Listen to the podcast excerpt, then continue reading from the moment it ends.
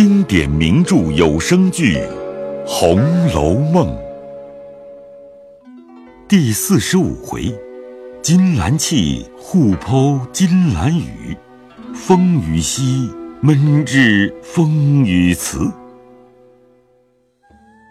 话说凤姐儿正抚恤平儿，忽见众姊妹进来，忙让座了。平儿斟上茶来，凤姐儿笑道。哟，今儿来的这么齐，倒像下帖请了来的。探春笑道：“我们有两件事，一件是我的，一件是四妹妹的，还夹着老太太的话。有什么事儿这么要紧？我们起了个诗社，头一社就不齐全，众人脸软，所以就乱了。我想，必得你去做个监舍御史，铁面无私才好。在四妹妹为画园子。”用的东西这般那般不全，回了老太太。老太太说：“只怕后头楼底下还有当年剩下的，找一找。若有呢，拿出来；若没有，叫人买去。”我又不会做什么湿的干的，要我吃东西去不成？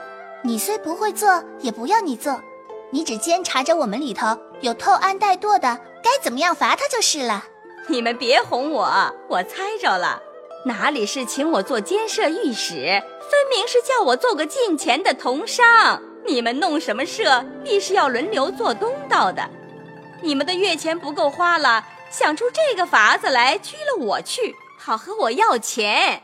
哈哈，可是这个主意。一席话说的众人都笑起来了。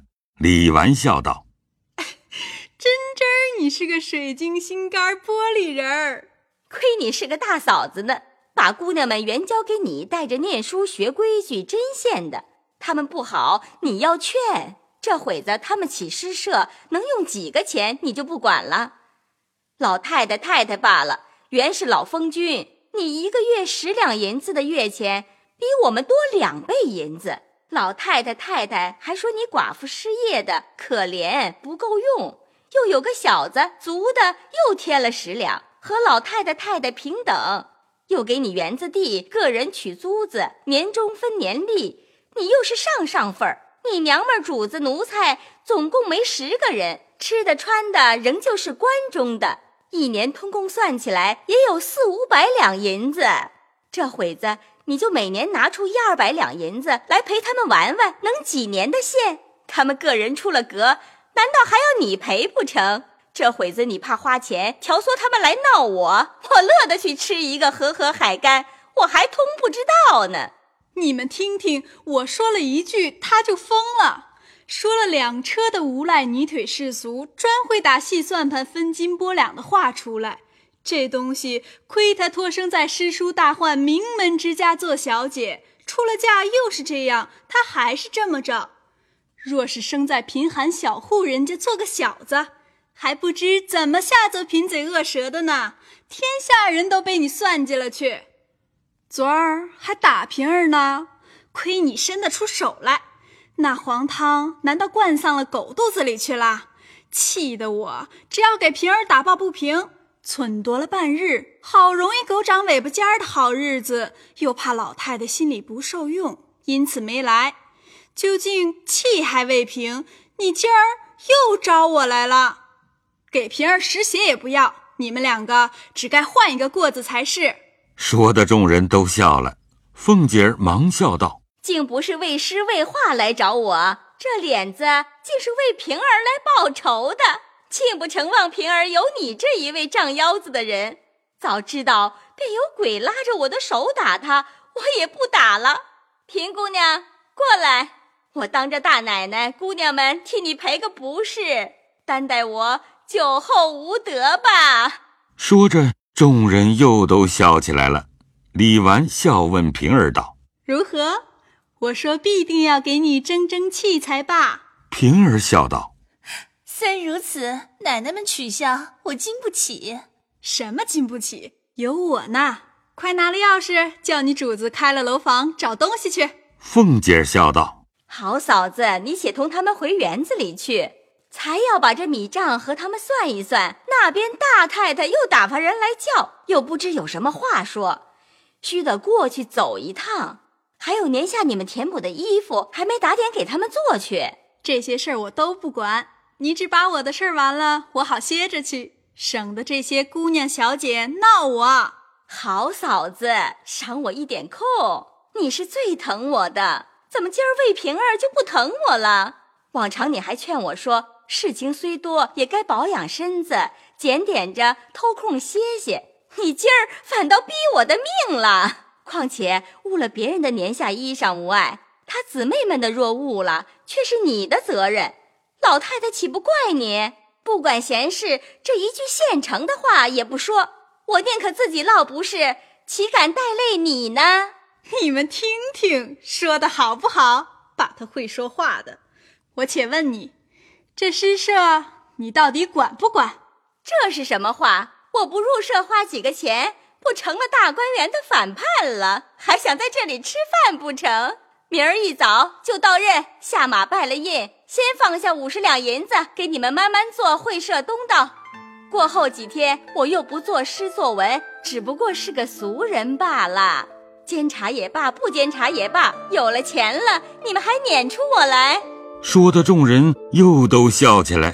凤姐儿道：“过会子我开了楼房，凡有这些东西，都叫人搬出来你们看。若使得留着使，若少什么，照你们单子，我叫人替你们买去就是了。画绢我就裁出来，那图样没有在太太跟前。”还在那边甄大爷那里呢，说给你们别碰钉子去。我打发人取了来，一并叫人连绢交给相公们烦去，如何？李纨点头笑道：“这难为你，果然这样还罢了。既如此，咱们家去吧，等着他不送了去，再来闹他。”说着便带了他姊妹就走。凤姐道：“这些事再没两个人，都是宝玉生出来的。”李纨听了，忙回身笑道：“正是为宝玉来，反忘了他。头一射是他误了，我们连软，你说该怎么罚他？”凤姐想了一想，说道：“没有别的法子，只叫他把你们个人屋子里的地罚他扫一遍才好。”众人都笑道：“ 这话不差。”说着，才要回去。只见一个小丫头扶了赖嬷嬷进来，凤姐等忙站起来笑道：“大娘坐。”又都向她道喜。赖嬷嬷向炕沿上坐了，笑道：“我也喜，主子们也喜。若不是主子们的恩典，我们这喜从何来？昨儿奶奶又打发彩哥赏东西，我孙子在门上朝上磕了头了。”李纨笑道。多早晚上任去？哎，我哪里管他们，由他们去吧。前儿在家里给我磕头，我没好话。我说：“哥哥，你别说你是官儿了，横行霸道的。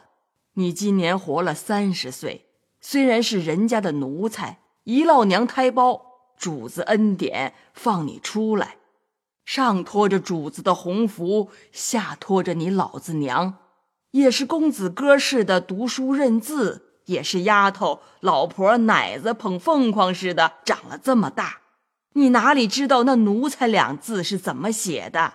只知道享福，也不知道你爷爷和你老子受的那苦恼，熬了两三辈子，好容易挣出你这么个东西来。从小三灾八难，花的银子也照样打出你这么个银人来了。到二十岁上，又蒙主子的恩典，许你捐个前程在身上。你看那正根正苗的忍饥挨饿的有多少啊？你一个奴才秧子，仔细折了福，如今乐了十年，不知怎么弄神弄鬼的，求了主子又选了出来。州县官虽小，事情却大。为哪一州的州官，就是哪一方的父母。你不安分守己，尽忠报国，孝敬主子，只怕天也不容你。李纨、凤姐儿都笑道：“你也多虑，我们看他也就好了。先那几年还进来了两次，这有好几年没来了。年下生日，只见他的名字就罢了。前儿给老太太太太磕头来，在老太太那院里见他又穿着新官的服色，倒发的威武了，比现实也胖了。他这一得了官，正该你乐呢，反倒愁起这些来。他不好，还有他父亲呢，你只受用你的就完了。闲了坐个轿子进来，和老太太斗一日牌，说一天话，谁好意思的委屈了你？家去一般也是楼房煞厅，谁不敬你？自然也是老封君似的了。平儿斟上茶来，赖嬷嬷忙站起来接了，笑道：“哎呦，姑娘，不管叫哪个孩子到来罢了，又折寿我。”说着，一面吃茶，一面又道：“哎呦，奶奶不知道，这些小孩子们全要管得严，饶这么严，他们还偷空闹个乱子来叫大人操心。”知道的说小孩子们淘气，不知道的，人家就说仗着财势欺人，连主子名声也不好，恨得我没法，常把他老子叫来骂一顿才好些。因又指宝玉道：“不怕你嫌我，如今老爷不过这么管你一管，老太太护在头里。”当日老爷小时挨你爷爷的打，谁没看见的？老爷小时何曾像你这么天不怕地不怕的了？还有那边大老爷，虽然淘气，也没像你这么扎窝子的样也是天天打。还有东府里你真哥的爷爷，那才是火上浇油的性子，说声恼了，什么儿子竟是沈贼。如今我眼里看着，耳朵里听着。那甄大爷管儿子，倒也像当日老祖宗的规矩，只是管的倒三不着两的。他自己也不管一管自己，这些兄弟侄儿怎么怨的不怕他？你心里明白，喜欢我说；不明白，嘴里不好意思，心里不知怎么骂我呢。正说着，只见赖大家的来了，接着周瑞家的、张才家的都进来回事情。凤姐笑道：“媳妇来接婆婆来了。”赖大家的笑道：“ 不是接她老人家，倒是打听打听奶奶姑娘们赏脸不赏。”赖嬷嬷听了，笑道：“可是我糊涂了，正经说的话且不说，且说陈谷子烂芝麻的混倒熟，因为我们小子选了出来，众亲友要给他贺喜，少不得家里摆个酒。我想。”摆一日酒，请这个也不是，请那个也不是。又想了一想，托主子鸿福，想不到的这样荣耀，就清了家，我也是愿意的。因此吩咐他老子连摆三日，头一日在我们破花园子里摆几席酒，一台戏，请老太太、太太们、奶奶、姑娘们去散一日闷。外头大厅上一台戏，摆几席酒，请老爷们、爷们去增增光。第二日再请亲友，第三日再把我们梁府里的伴儿请一请，热闹三天，也是托主子的鸿福一场，光辉光辉。李纨、凤姐儿都笑道：“多早晚的日子，我们必去，只怕老太太高兴，要去也定不得。”赖大家的忙道：“择了十四的日子，只看我们奶奶的老脸罢了。别人不知道，我是一定去的。先说下，我是没有贺礼的，也不知道放赏。吃完了一走，可别笑话。哎，奶奶说哪里话？奶奶要赏，赏我们三二万银子就有了。”赖嬷嬷笑道：“我才去请老太太，老太太也说去。”可算我这脸还好。说毕，又叮咛了一回，方起身要走。因看见周瑞家的，便想起一事来。因说道：“可是还有一句，问奶奶，这周嫂子的儿子犯了什么不是？免了他不用。”凤姐儿听了，笑道：“正是我要告诉你媳妇，事情多也忘了。赖嫂子回去说给你老头子，梁府里不许收留他小子。”叫他个人去吧。赖大家的只得答应着，周瑞家的忙跪下央求。赖嬷嬷忙道：“什么事？说给我评评。前日我生日，里头还没吃酒，他小子先醉了。老娘那边送了礼来，他不说在外头张罗，他倒坐着骂人，礼也不送进来。两个女人进来了，他才带着小妖们往里抬。小妖们倒好，他拿的一盒子倒失了手，撒了一院子馒头。人去了，打发彩明去说他，他倒骂了彩明一顿。这样无法无天的王八羔子，不撵了做什么？我当什么事情？原来为这个。奶奶听我说，他又不是打他骂他，使他改过，撵了去断乎使不得。他又比不得是咱们家的家生子，他现是太太的陪房。奶奶只顾撵了他，太太脸上不好看。依我说，奶奶教导他几板子，以戒下次，仍旧留着才是。不看他娘，也看太太。